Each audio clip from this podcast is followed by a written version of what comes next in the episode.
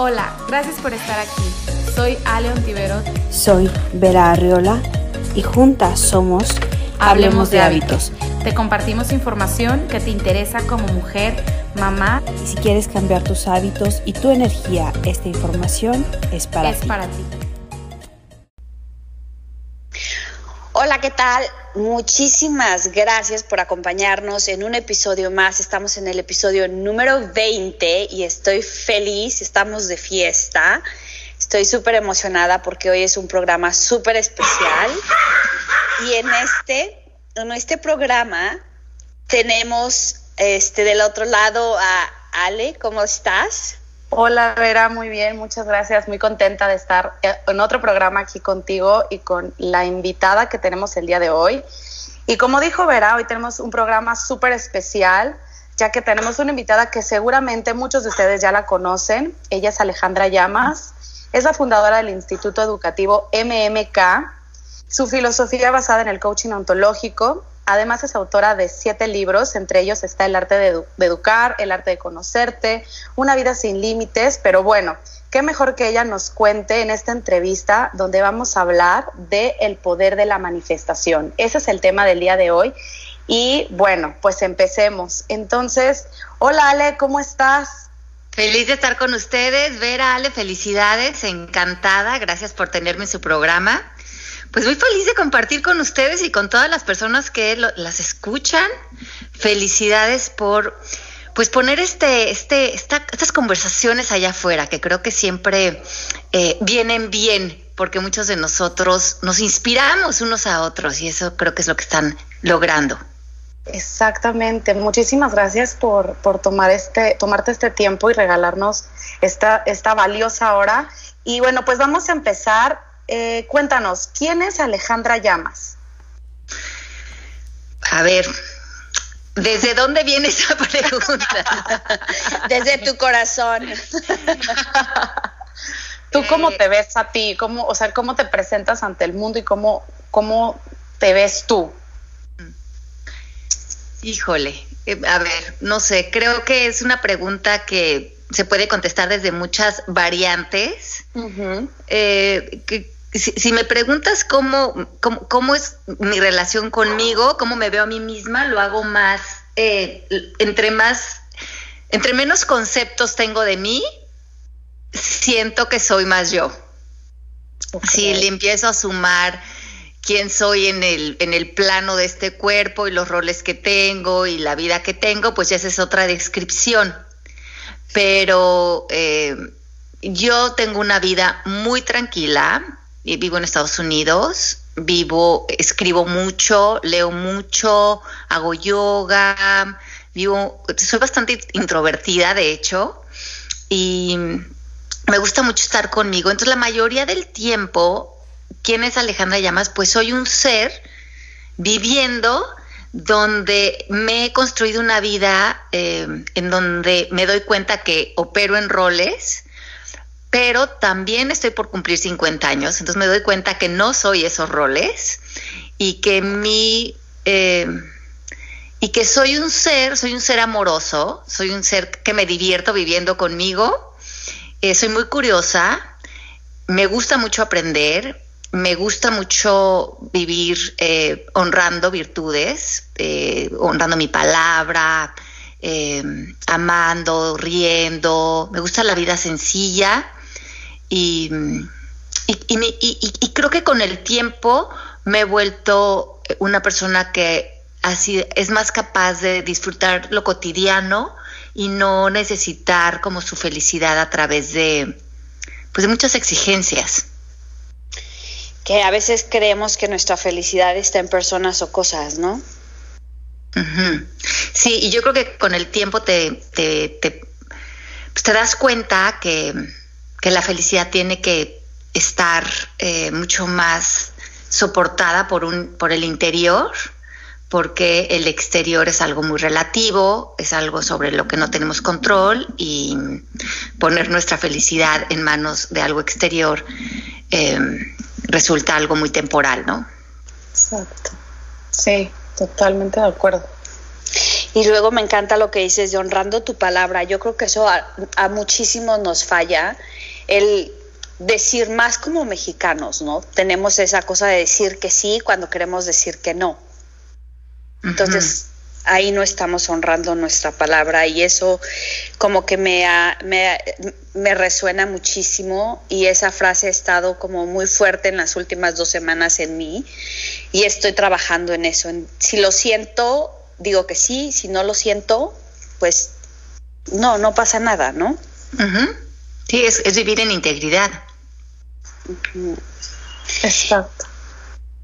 Y luego lo que hablábamos de, de, las etiquetas, cómo nos vamos llenando de etiquetas de nuestra vida. Y me encanta cómo nos has descrito quién eres sin, sin etiquetas. Me encanta el soy un ser amoroso. Me encantó. Muy bien. Oye, a ver, entonces, y luego, este, para, bueno, nos platicas que tu felicidad la, cultivas desde tu interior. ¿Qué es, aparte de leer y de disfrutar tiempo contigo, cuál sería el consejo para las personas que nos escuchan y para nosotras para cultivar nuestra felicidad sin apegos? Bueno, eh, el, el, ego, ¿no? Eh, que es esta falsa identidad del ser, eh, está buscando eh, necesariamente en qué identificarse, ¿no? Y porque como no sabe ni quién es ni, ni, ni, ni cómo operar en la vida, eh, está buscando como imán si se va a identificar en tu personalidad, en tu cuerpo, en tu profesión, en tus relaciones, en tu rol como mamá o como esposa o como esposo o como lo, que sea que tú creas que es importante en la vida. Yo les recomendaría que hagan una lista y vean de esas cosas que creen que necesitan, esa palabra necesidad, necesito esto para ser feliz, y vayan creando conciencia de ver que cuando estamos en necesidad estamos en ego, estamos eh, buscando un, un en, en, identificar la personalidad del ego. Y mm, la plena libertad es cuando hacemos un trabajo interior a tal punto que ya no necesitamos. Eh, y estamos en un punto donde no esperamos nada de nadie ni de nada. Y al no esperar eh, lo que recibimos, lo apreciamos. Y no exigimos porque no necesitamos. Y al no necesitar no necesitamos manipular el plano exterior. Yo creo que esa es la única eh, verdad, encontrar un camino de plenitud interior. Es dejar de pensar que necesitas, que pierdes o que ganas, sino que mm, el universo es perfectamente generoso contigo si eh, ves que ya te está dando siempre mucho más, inclusive de lo que crees necesitar. Y la felicidad está en esos ojos de sorpresa, de decir, y, y justo cuando pensé que todo esto era tan feliz, es más feliz todavía. Uh -huh. eh, porque no, ya no estamos en exigencia, estamos en, asombro, en sorpresa. Sí, me encantó lo, cómo lo, lo pones y, y, cómo describes esa parte del universo, ¿no? Porque cuando menos estás esperando es cuando el universo también te empieza a dar incluso hasta cosas mejores, ¿no? Cosas que no te las esperabas o que tú estás pidiendo algo al universo y el universo te lo, te lo da con con mayor, eh, en abundancia, con más amor, con, con, cosas que a veces ni te lo imaginabas. Uh -huh. Y además te da, te da lo cotidiano, que es lo más bonito, uh -huh. ¿no? Te, te, da, te da el, te da el, el árbol, el pájaro, el, el, el, animalito, te da la sonrisa de alguien, te da un abrazo. Y cuando la mente está queriendo buscar los deseos del ego, como un éxito, un reconocimiento, una relación o la, las típicas etiquetas del ego, dejas de apreciar todo lo que el universo se está eh, te está rindiendo a tus pies simplemente para, para tu diversión interior, para tu felicidad. Entonces, reconocer si, si estamos exigiendo que aparentemente necesitamos cosas cuando estamos perdiendo el aprecio por lo cotidiano, ¿no? Que creo que ahí está nuestro gran despertar. Exacto. Y hablando de despertar, me encantó. De hecho, ya tomé nota del asombro, que me encanta eh, cómo lo describes y sí, cómo si nos sorprendemos cómo canta un pájaro empezamos a disfrutar de las pequeñas cosas, de lo cotidiano, como mencionas, que se me hace una, se me hace súper, súper, súper, este, como regla para ahora en adelante. Soy mucho de observar y creo que esto me viene perfecto. Ale, ¿qué pasaba en tu vida este, cuando recibiste este llamado? Eh, eh, yo Dispensa habla de que siempre algo pasa en nuestra vida cuando despertamos y, nos movemos hacia este lado de querer aprender, de querer sanar, de, toda esta, pues, como rama holística o, o, estar consciente de nuestro ser en plenitud. Pues mira, yo creo que toda mi vida he sido una rebelde, creo, una rebelde de, inadaptada. Eh, y, yo creo que de niña, em, pues fue un reto para las personas en mi entorno. Y hoy se ha vuelto mi profesión. Mm, de chiquita mi mamá me metió a una escuela en la Ciudad de México que era eh, religiosa y, muy de mucha estructura y, muy rígida y a mí me reprobaron en preprimaria porque era disléxica y los maestros con una cara muy rígida y muy, muy estrictos y, para desde mi percepción infelices me, reprobaban y me regañaban y me decían que, que, pues que yo no era suficiente para lo que ellos necesitaban en la escuela, yo tenía cinco o seis años. Y yo creo que desde entonces mi percepción fue que mm, yo iba a admirar a, cualquier persona que me quisiera enseñar algo de la vida si yo veía realización eh, de felicidad o de plenitud dentro de ellos. Como que no, hacía, no me hacía mucho sentido todo lo que me querían imponer y toda la amargura que había de, en, cómo eh, muchas veces hasta había maltrato hacia nosotros. Y sin desde este lugar como que desde ese momento para mí fue como ay este mundo está como al revés yo creo que como Alicia en el país de las maravillas. Y finalmente me corrieron de esa escuela en cuarto de primaria y luego me murió en otra escuela y me también me corrieron de esa otra escuela. Y y para mí fue mucho cuestionarme cómo estaban constituida toda la el sistema de creencias, ¿no? Que, que, nos invadía en, en, en las instituciones, en las escuelas, en, en las prioridades. Y, esto finalmente se ha acabado, ha acabado siendo mi profesión. Desde lo que siento que nunca hice fue tratar de adaptarme, de adaptarme a todo este mundo que nunca hizo sentido para mí y, que ahora creo que eh, encontrar eh, lo que sí hacía sentido y ponerlo en palabras, que es lo que son mis libros, em, es el mundo que para mí hoy tiene sentido y tiene... Y que además me da ternura esa niña de 5 y de 6 años que, que, que, tenía un entendimiento y que no, y que no se dobló, que no, que no se dobló y que, y que reté y no olvidé, no olvidé la claridad que yo sí sentí en mi interior. Y eso es de admirarse, porque yo creo que yo soy una de las personas que hoy estoy tratando de romper todos esos patrones en los que por ser aceptada, por ser querida, por ser este, por adaptarme a circunstancias y a personas y a lugares, dejo a un lado mi esencia. Y, eso se me hace cómo una niña de cinco años logró ver eso tan claro y a través de la vida lo, o sea, lo respetaste, respetaste tu ser, tu, tu esencia. Sí, sí, y, como te digo, fueron momentos de mucha lucha, en, mis veintes fueron momentos de mucha lucha interna sobre todo, ¿no? Depresiones, ansiedades, miedos, confusión.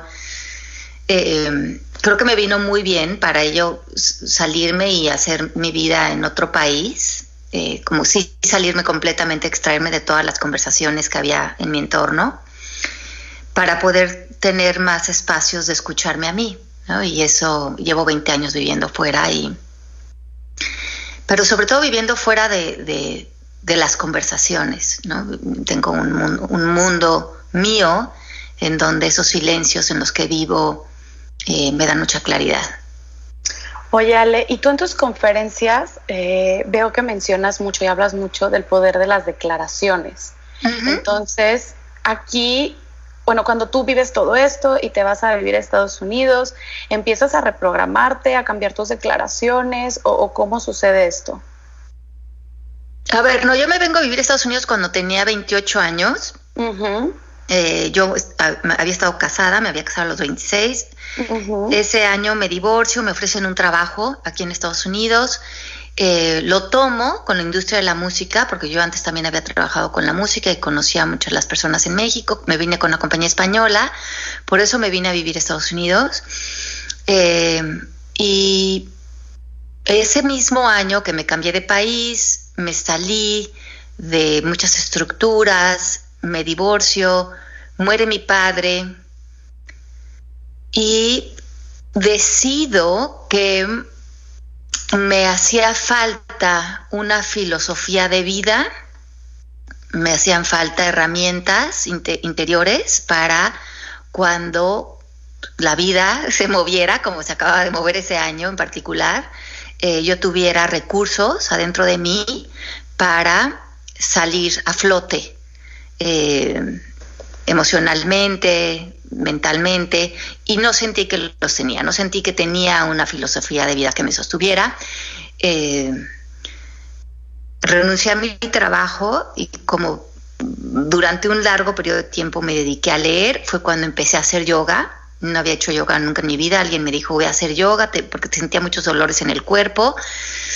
Me empecé a dar masajes, empecé a trabajar como a sacar mucho del dolor, siento que venía cargando en mi cuerpo y a, darle un espacio para, evaporarlo, para reconocerlo, para transmutarlo de alguna manera. Empecé a leer mucho a Gandhi en esa época, se volvió un gran mentor para mí en mi vida. Y cuando empecé a hacer yoga me, me, interesó que escuché que había una filosofía detrás de la práctica, toda la filosofía Veda. Y fue cuando decidí eh, estudiar eh, convertirme en maestra de yoga, estudié en Santa Fe, Nuevo México con Tías Little.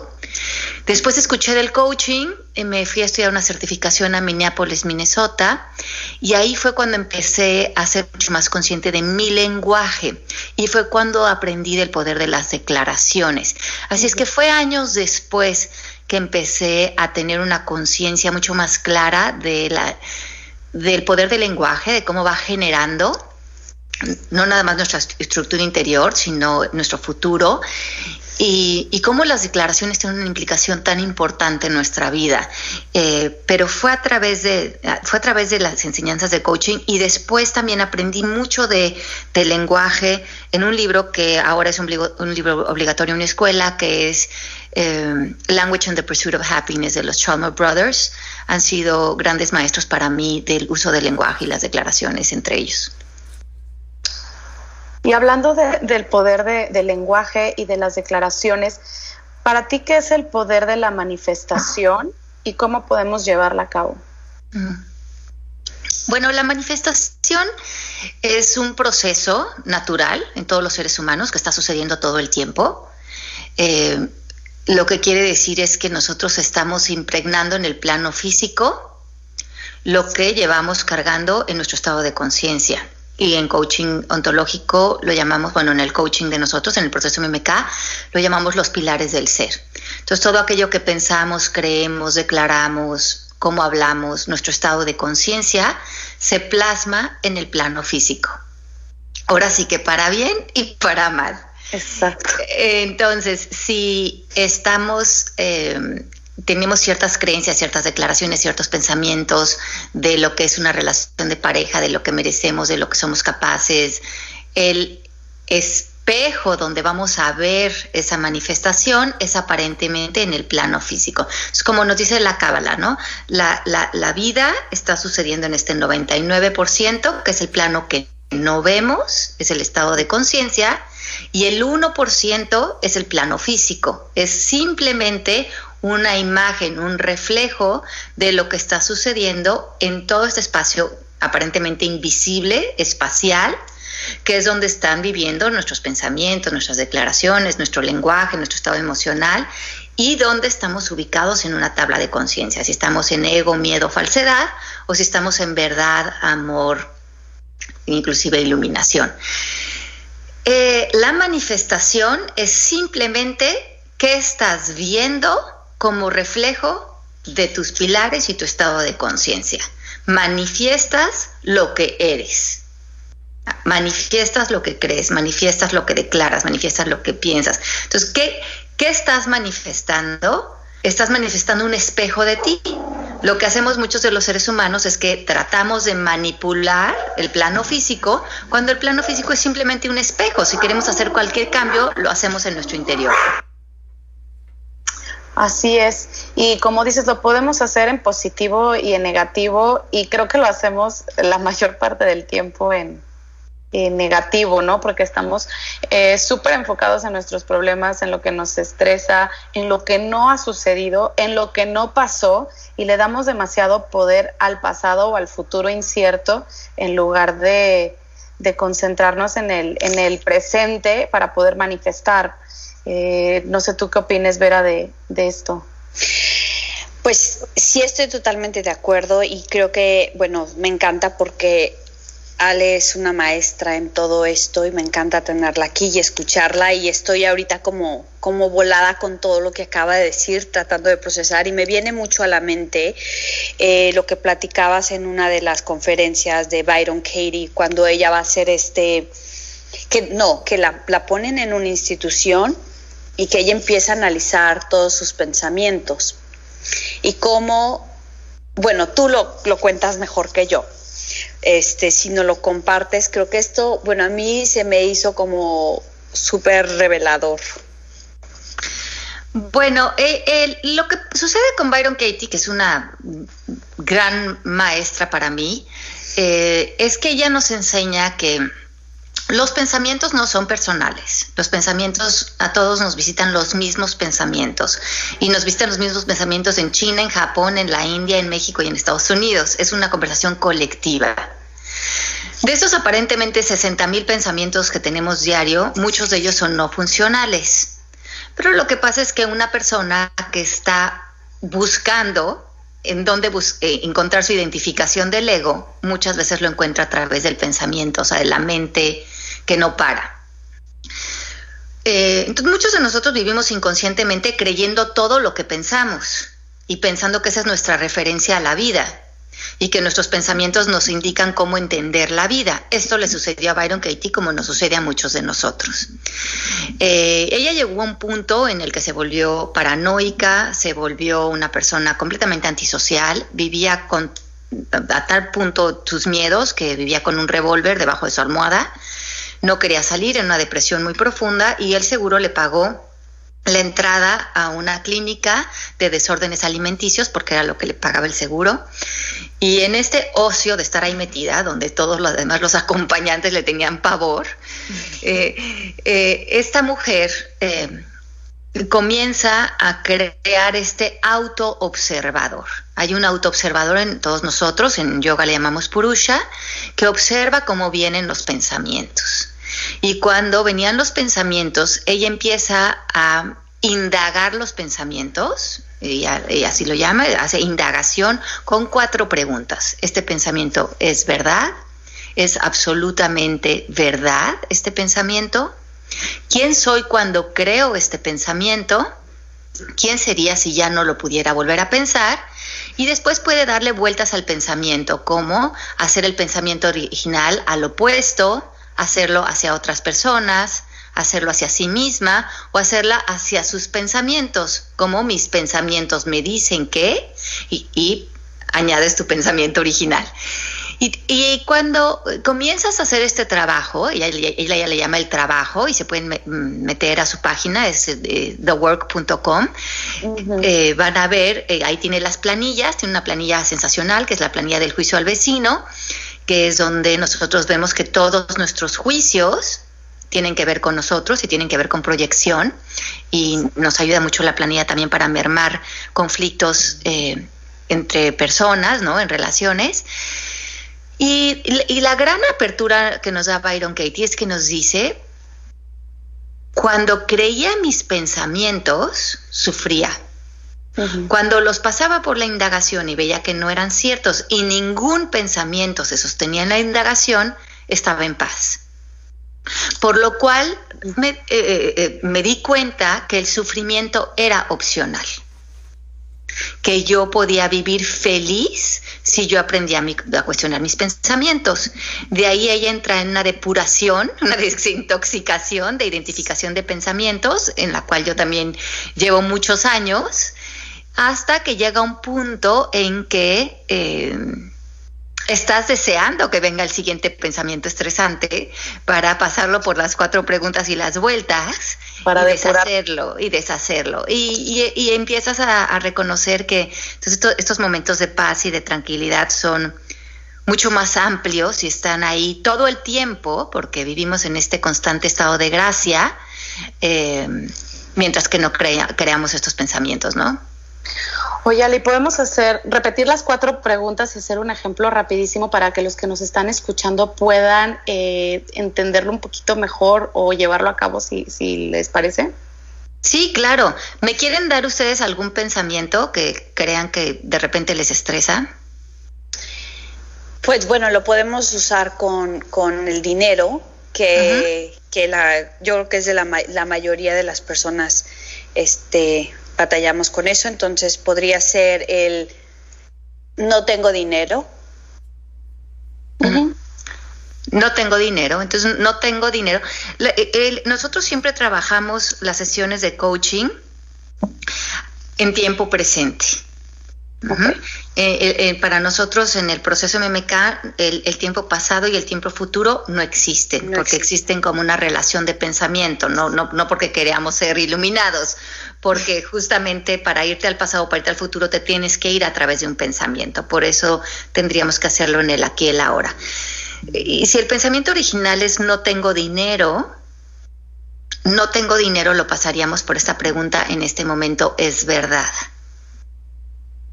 Y ahí la persona tiene que contestar sí o no. No, no, no damos explicaciones. La, respuesta tiene que ser sí o no. Entonces, si, si estuviéramos haciendo esta sesión en este momento, ¿ustedes qué contestarían? ¿Sí o no? Eh, pues sí, ¿no? Si tienen dinero. Sí, pues sí. Entonces, no es absolutamente cierto que no tienen dinero en este momento.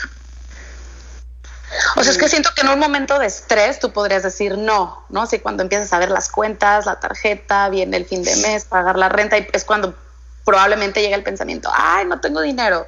Pero ya cuando empiezas a filtrarlo en estas preguntas que tú eh, mencionas, Ale, y cuando te vas a la segunda que dices, es absolutamente cierto, pues no, porque pues sí, sí tengo mi casa, tengo para comprar la comida, ¿no? Entonces como que empiezas, es esa depuración que dices.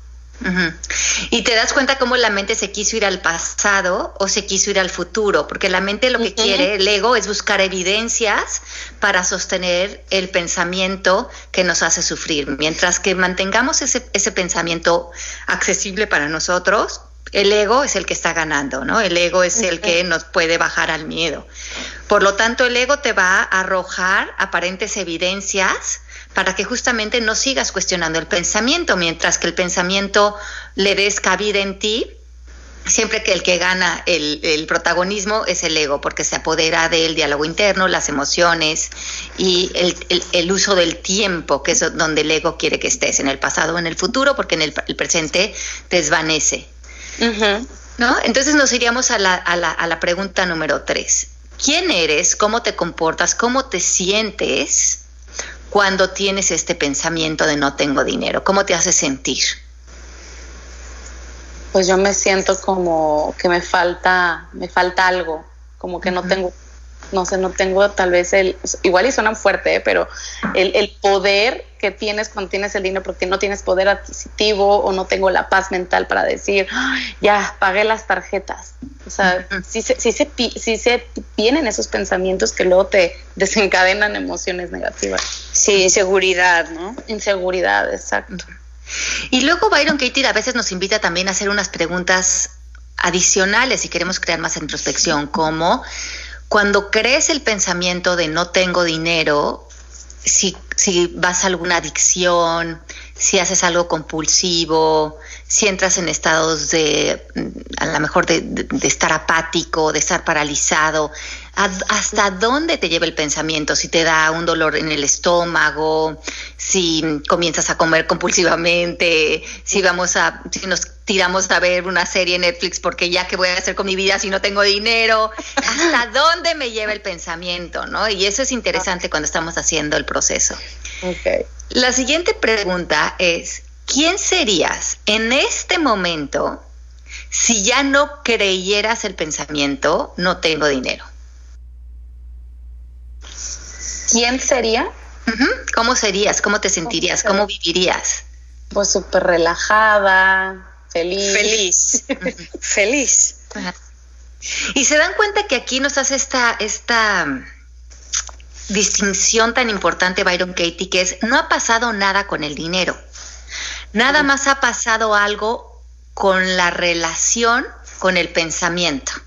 Entonces nos damos cuenta que no tiene nada que ver con el dinero, tiene que ver con si me creo o no un pensamiento. En el presente todo sigue exactamente igual. Exacto. tenemos el pensamiento, no tengo dinero, es el pensamiento original. ¿Cuál sería el opuesto? Sí tengo dinero. Ajá, y cuando hacemos el opuesto, le pedimos a la mente que nos dé tres ejemplos de cómo sí tenemos dinero. Entonces, mm, mm, Ale, ya nos dijiste algunos. Si tengo esta casa, si tengo que comer. Si tengo mi coche, si mi hijo va a la escuela, está pagada la colegiatura. Entonces empiezas como a, decir eh, el opuesto, ¿no? Y te da esa como parte de seguridad, de tranquilidad, que puede ser la que como que está, está callando al ego, Ale, Claro, porque la mente, acuérdense que siempre va a tratar de salir a evidenciar lo que crees que es cierto. Y no tengo dinero, no nada más es un pensamiento, se puede volver una declaración. Y cuando, eh, y una declaración, acuérdense que no nada más la declaramos, salimos a ver cómo es verdad. Si yo digo no tengo dinero, no voy a salir al mundo a ver cómo sí tengo. Todas mis evidencias las voy a poner en mira cómo no tengo dinero, mira cómo no tengo dinero con, los, con las, estas vueltas obligamos a la mente a que comience a buscar otras evidencias contrarias, porque el mundo son todas las posibilidades.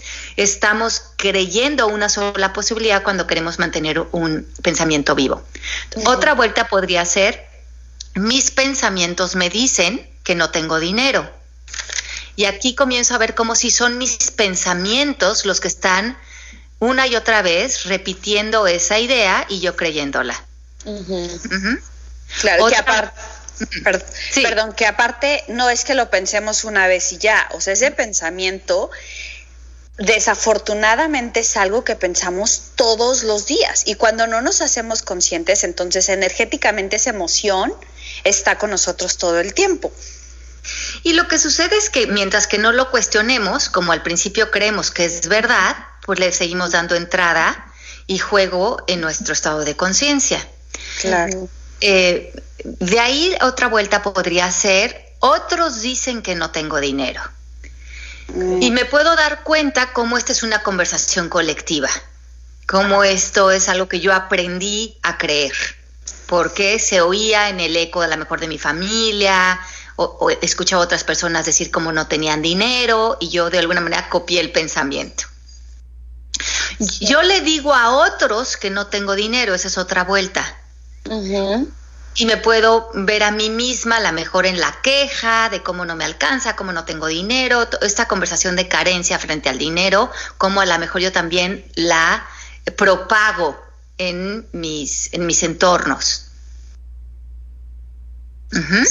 Ajá. Y otra, otra vuelta adicional podría ser, em, bueno, tenemos el contrario de sí tengo dinero. Em, bueno, es que podemos, podemos buscar aquí como, como, como vueltas creativas, como, por ejemplo, si tu propósito es estar en paz, es al pensar que no tengo dinero, eh, no tengo el dinero suficiente para estar en paz. Como no me alcanza para la paz digamos. ¿Me entiendes? Entonces, cuando digo no tengo dinero, eh, eh, estás en una conversación de que como que no te alcanza, en una conversación de carencia. ¿Y qué es lo que más estás ahí poniendo a un lado? A lo mejor es tu paz. no tengo dinero es una conversación en general de carencia, en qué otras cosas siento que no me alcanza la vida. Entonces creo que con esta conversación, para lo que no me está alcanzando es para estar en paz y estar en abundancia probablemente y reconocer todo lo que sí tengo, ¿no? Y dónde estoy poniendo mi atención. Claro, está buenísimo porque aparte, cuando pasamos esta, este pensamiento por el filtro de las cuatro preguntas, creo que al final lo que pasa es que empiezas a analizar todo lo que sí tienes y empieza la gratitud, que desde la gratitud es donde está todo este poder de manifestar positivo, claro, porque igual si los seguimos con estos pensamientos negativos estamos manifestando, pero pues también negativo, ¿no? Se manifiesta, como decías al principio, ya sea positivo o negativo. Sí, a mí, a, mí me gusta eh, cambiar esa palabra como de funcional y no funcional. Ok. Ah, ajá, como no negativo y positivo, porque pues finalmente nada más ve si te funciona o si no te funciona, porque si no estamos otra vez como en aprecio y castigo, ¿no? nada más, a lo mejor es un resultado, estamos dando un resultado. Puede ser funcional o no funcional. Si queremos que sea más funcional, podemos ir modificando en nuestro interior nuestro lenguaje y entonces la manifestación va a ir eh, siendo mucho más apegada a la mejor a que funcione para nosotros. Me gusta, me gusta. Y, lo que, y, lo que sucede, el gran regalo es que cuando vuelva a, visitarnos ese pensamiento de no tengo dinero, el, ese ya no se nos pega porque ya lo cuestionamos, ya no lo creemos, ya lo trabajamos y se va a buscar casa con la siguiente persona que eh, esté abierta a pues a darle guarida, ¿no? Exacto. Ay, me encanta, me gustó muchísimo, funcional o no funcional. Y todo esto va como con todo lo, lo de los hábitos, probarlo y ver que sí te funciona. Exacto, aplica para todo. Sí, aplica todo, para todo, para, no caer otra vez en esta conversación del ego, ¿no? De qué está bien y qué está mal y qué, es negativo, qué es positivo, Ajá. sino este pensamiento te funciona o no te funciona. ¿Y en función de qué? Por eso nosotros todo lo que hacemos en la escuela es en función de un propósito del ser. Para mí mi propósito del ser es el amor o la paz. Ya no veo si las creencias o los pensamientos están bien o son negativos o son positivos o son... Eh, esa calificación está más allá de, de, lo, de lo necesario. Si yo mi compromiso es estar en paz y lo que quiero es honrar mi palabra, este pensamiento, este hábito, como bien dicen, esta, esto, esto que estoy creyendo, este pensamiento de no tengo dinero, ¿me funciona o no me funciona para estar en paz? Pues no, no, me funciona. Por lo tanto, es, eh, eh, es, es una eh, oportunidad para pasarlo por las cuatro preguntas. Perfecto, y aquí se contesta, de hecho, también una de las preguntas que tenemos preparada para ti, que es cómo influyen las creencias limitantes en nuestra forma de manifestar, que es como nos acabas de, mencionar, que si ya no nos funcionan, pues las desechamos, ¿no? No tanto que si es buena, mala, positiva, negativa, y si te sigue funcionando, pues entonces se vale, ¿no? Seguirla utilizando. Claro, para que no veamos, porque necesariamente todos los seres humanos vamos a estar eh, son, suspendidos o sostenidos por lo que, les repito, lo que nosotros llamamos los pilares en, en la escuela, ¿no? Creencias, pensamientos, declaraciones, estado emocional, cultura, lenguaje, ego, Todo esto nos construye en nuestro interior. No podemos ver nada objetivamente. Lo vamos, vamos ampliando nuestro espectro de percepción conforme vamos deshaciendo conceptos y vamos deshaciendo pensamientos en nosotros. Pero necesariamente vivimos eh, dentro de un cuerpo, dentro de un cuerpo eh, que, filtra a través de sus pilares. Entonces, em, creo que es más importante reconocer que si hay una persona con la que estoy teniendo conflicto, necesariamente la estoy viendo a través de mi percepción, la estoy viendo, hay una limitación necesaria, porque no me puedo salir de mí y ver nada objetivamente.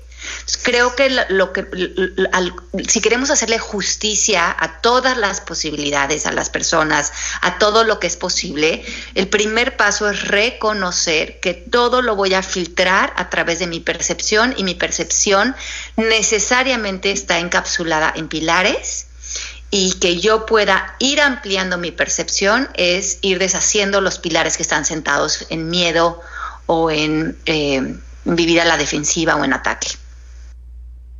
Sí, y a veces es como un tema eh, difícil de entender al principio, porque luego, eh, bueno, somos espejo, ¿no? Como bien lo dices. Y entonces, cuando proyectamos un juicio es porque eso que me molesta de ti es un reflejo de lo que hay en mi interior, si no, no me molestaría, ¿no? y, bien lo dicen muchos autores eh, como el mismo Deepak Chopra, eh, y, me parece súper interesante que tú también lo, menciones en esta entrevista, porque incluso estas creencias limitantes que las vamos también heredando, ¿no? O son patrones que hemos escuchado de nuestros papás, de nuestros abuelos o de la misma sociedad y que luego son las mismas que nos provocan o nos, o nos hacen emitir estos juicios bueno, pues es que no podríamos ver nada en el otro que no existiera en nosotros mismos, porque no lo veríamos. Exacto. ¿No? Entonces, a veces me dicen mis estudiantes, a ver, Ale, pero, por ejemplo, mi suegra es imposible, es una egoísta y yo no soy así. ¿Por qué dices que yo soy eso? ¿No? Si, si yo no soy así. Pero si, si, si, nos damos a la tarea de hacer la hoja del juicio al vecino, eh, por ejemplo, mi suegra es un egoísta y es imposible, te darías cuenta que en una de las vueltas llegarías al punto de mis pensamientos que tengo frente a mi suegra son egoístas y son imposibles, porque no me permiten ver a mi suegra en amor. Entonces probablemente tú literalmente no estás siendo imposible y egoísta, pero tus pensamientos frente a tu suegra son de esa calidad. Porque si no estuvieran imposibles y si no estuvieran egoístas, podrían, eh, podrías trascender ese juicio y ver la inocencia de tu suegra y ver lo amoroso de tu suegra o ver los miedos desde donde está saliendo tu suegra. Pero esos pensamientos egoístas e imposibles que te están no permitiendo estar a ti en amor, están en ti y están vivos en ti. Y ahorita se los estás proyectando a la suegra y a lo mejor el día de mañana se los proyectas a otra cosa. Entonces, gracias a que los ves en la suegra, los puedes deshacer en tu visión del mundo. Ok. Sí, entonces no es literal, ¿no? No es literal, pero hay una conversación ahí. Y cuando ves y cuando los deshaces, si dices, si tú no, si, si aparece tu suegra y no pudieras ponerle estos pensamientos encima, ¿cómo la verías? Y la mayoría de nosotros diríamos, pues estaría en paz. Entonces, estamos viendo cómo la, otra vez esos pensamientos que aparentemente ella nos hace sentir de determinada manera por su manera de ser, empezamos a reconocer que son mis pensamientos los que me hacen sentir eh, frustrado con mi suegra, no es mi suegra. Si no pudiera pensar eso, mi suegra no tiene ese poder sobre mí que eso me encanta porque muchas veces nosotros nos, nos salimos de nuestro centro o rompemos nuestra paz por creer que la otra persona, y ahí empieza todo lo que acaban de decir de los pensamientos, de los juicios mentales, de el ponerle etiquetas a las demás personas. Y cuando nos deshacemos de todo esto, podemos disfrutar la compañía de la otra persona, porque al final Así como yo soy amor, la otra persona también es amor y desde el amor nos comunicamos. Y es bien interesante porque cuando vienen las fiestas familiares y, los, los eventos, eh, ahí es cuando realmente tenemos que trabajar el músculo del, del amor o del propósito del ser, porque es cuando decimos, bueno, si, si yo quiero ser paz, eh, esta es una perfecta oportunidad porque puedo ir a esta fiesta donde van a estar estas personalidades que hasta este punto yo pensaba que eran los que se robaban mi poder y me tenían a merced de ellos y hoy yo me voy a adueñar de mi poder y de mi paz interior y el músculo, ¿no? Para desarrollar esto es, son estas personas. Entonces puedo sentarme y si algo me está haciendo ruido de una persona, si mi propósito es estar en amor, yo estaría condicionando el amor por alguien que está sentado en una mesa. Entonces, eh, qué fácil estoy entregando mi propósito. la manera de fortalecer ese músculo es apuntar esos pensamientos, pasarlos por las cuatro preguntas y estar recogiendo nuestra proyección que está puesta en todo mundo, menos en hacernos responsables y, y, hacer como esto hasta como un juego y, y, cuando ya podemos hacer estas fiestas familiares y nosotros salir en un estado de amor y de, y de ver esa inocencia, eh, como dices, Vera, de, de las personas, entonces sucede algo mágico, que también empiezas a ver tu propia inocencia. Sí. Y, luego lo de, decías, de la tomar responsabilidad, porque como dices, lo de la silla, o sea, nos sentamos en, pobre de mí, me hizo, a ver, y también ahí va lo del, nadie te hace, tú estás interpretando los hechos, que ahí va otra vez lo de la verdad, y el hecho es verdad o no es verdad y ya es parte del pasado, ¿no? Sí, así es.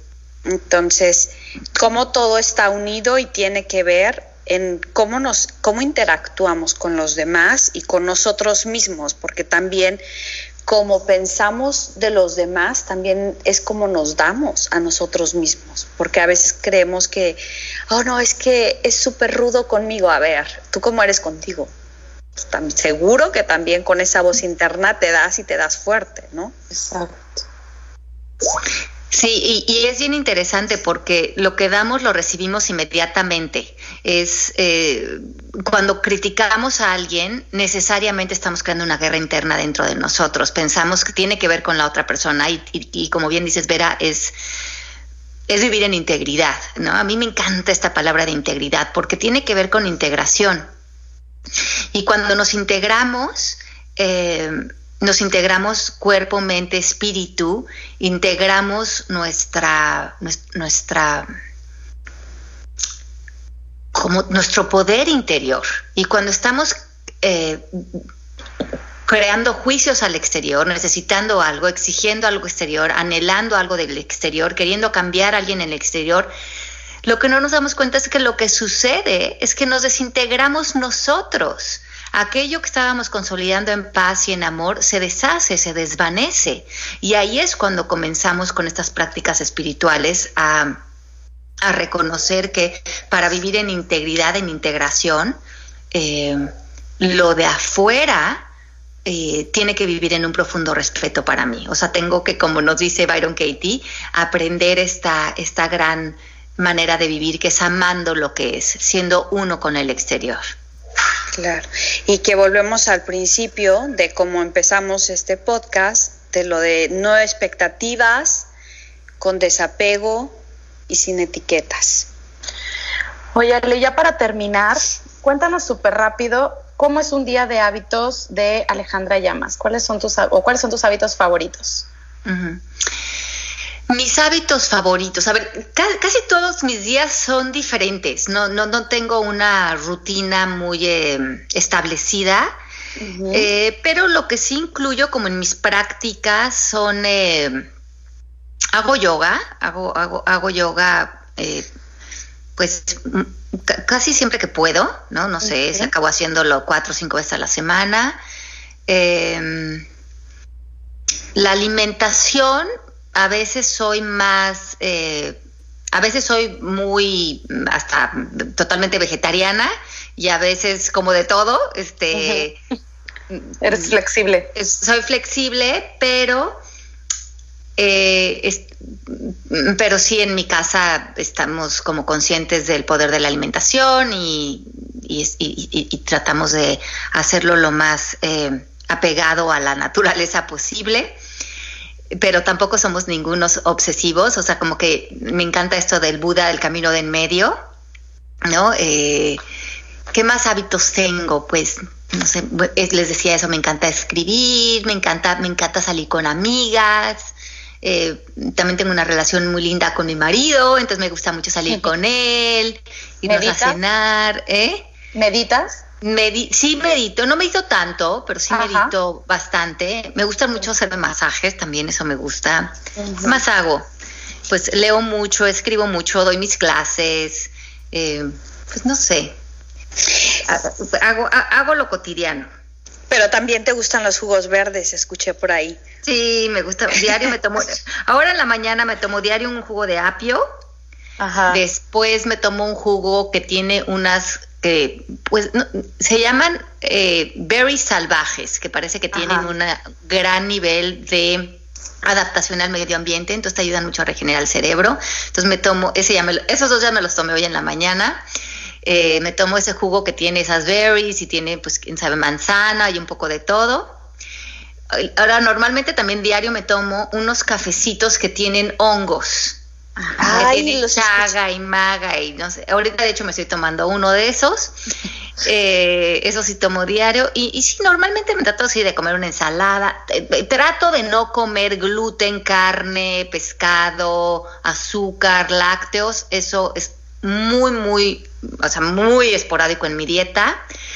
También lo hago por varias cosas. Lo hago porque viajo mucho de trabajo doy muchos cursos y certificaciones y conferencias y me doy cuenta que entre más ligero como, eh, tengo mucho más energía para lo que requiere mi, lo, que muchas veces le pido a mi cuerpo.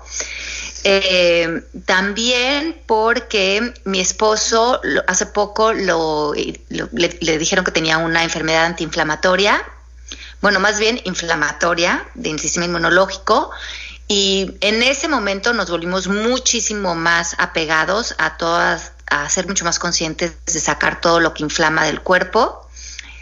Y, ¿qué más? Y entonces sí, tenemos como muchos hábitos adquiridos. Mis hijos también son son súper eh, apegados a comer sano, pero desde chiquitos. Pero digo que sí, sí, fíjate que si me dices sí tengo muchos hábitos eh, saludables, pero ya los, lo hago como lo normal. Eh, lo veo lo normal de lo que hago todos los días. Pues sí. Y, como, y los mejores hábitos este, creo que, que también son los que se hacen con, con, todo el amor y no importa si eres flexible y si un día lo haces y el día siguiente tienes un evento y te lo saltaste, no pasa nada. Está súper, eh, yo también tengo mucho esa teoría de la flexibilidad. Y este, y pues muchísimas gracias, Ale. Pero antes de despedir este podcast, nos gustaría que Ale nos diera el mantra de la semana y que nos compartiera una frase que a ella le guste mucho. Bueno, yo creo que eh, todo el poder de nosotros está en el momento presente y muchos de ustedes me dicen, Ale, pero es que es muy difícil en el, vivir en el presente, porque la mente se puede ir o a reclamos del pasado o a anhelos del futuro. Una frase que yo me repito muy seguido y que es muy sencilla es, te amo momento presente, gracias. Te amo momento presente, gracias. Te amo momento presente, gracias. Y cuando estoy diciendo esto, volteo a ver todo lo que está en ese momento presente. Ah, si están ahí con su perrito, si están en su oficina, te amo momento presente, gracias. Te amo momento presente, gracias. Me voy a dormir y digo, te amo momento presente, gracias. Y así eh, evito que mi mente se esté yendo a qué no hice hoy o qué debería hacer mañana, sino entonces pone mi atención en la almohada, en, mi cuarto, en que puedo descansar. Entonces te amo momento presente. Gracias, para mí es un gran mantra. Me encantó. lo, aplicaré esta semana. sí, cualquier cosa, si están en el tráfico, si están en el banco, si están eh, cuidando un niño, te amo momento presente. Gracias, te trae al aprecio y a la aceptación, que para mí son cualidades increíbles en donde vivir. Ay, sí, me encantó. Fíjate que yo utilizo uno parecido. Yo digo, todo es perfecto en este momento, todo es perfecto en este momento, pero me encantó que el tuyo trae el te amo y la palabra gracias, que son súper poderosas, súper bonitas. Me encantó. Y sí, porque a veces el momento que estamos viviendo a lo mejor es un momento para nosotros que estamos considerando de reto y a lo mejor no le podemos encontrar la percepción, pero si le ponemos amor podemos abrir, ¿no? Por posibilidades. Sí, Sí, me encantó. Muchísimas gracias, Ale, por regalarnos. Ay, de qué un placer. tu día. Estamos felices de que nos hayas regalado esta entrevista y estoy segura que a todos los que nos están escuchado les ha de haber encantado tanto como a nosotras. Qué rico, pues me encantó haber estado con ustedes, las felicito, mucho éxito en todo, te amo, momento presente, gracias por haberme regalado este momento presente con ustedes. Un besote grande a todas las personas que los escuchan, mucho éxito en todo lo que embarquen en su vida y mucho amor en todo lo que plasmen. Muchísimas gracias, Ale. Gracias de todo corazón por tu tiempo, por tu energía, por compartirte con nosotras y con todo lo que nos escuchan. Un abrazo de luz muy fuerte, igualmente para ti muchísimo éxito y mucho amor y estamos aquí para el siguiente episodio. Gracias. Un beso grande, chao, chao. Bye. Gracias. Bye.